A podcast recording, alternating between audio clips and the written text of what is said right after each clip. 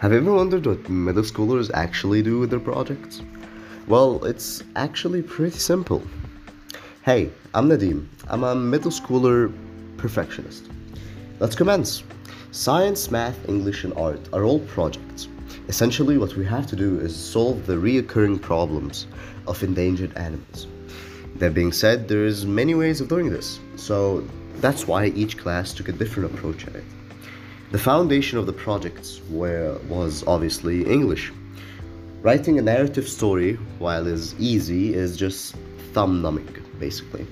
What we have to do was write a narrative writing while doing graphic organizers, which I'll get to in a second.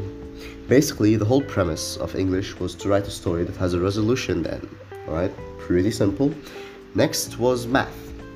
All the numbers, all about numbers and nerdy statistics.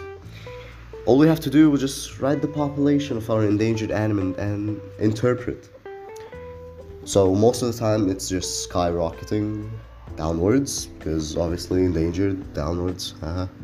Next was art. Art was definitely one of the easier ones. Just had to hop on storyboard and make a visual story. That's about it obviously not very artistical, but it was very creative because we can choose everything from scenery to literal characters. And finally, my favorite subject was science. It was where all the ideas and resolutions came to life. Basically, in science, we had to make a physical model of what our endangered animal was. It was really cool. I, I, I got to see so many things, like, it was wild. So many unexpected animals like what's what's a Cuban greater funnel eber?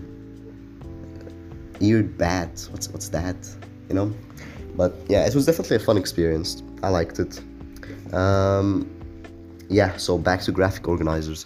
What the, what the graphic organizer is was basically like, for example, for English, it was like story plot, character plot, just write a bunch of stuff about your story. And it's basically the same thing for all the other ones. And that's about it. Thanks.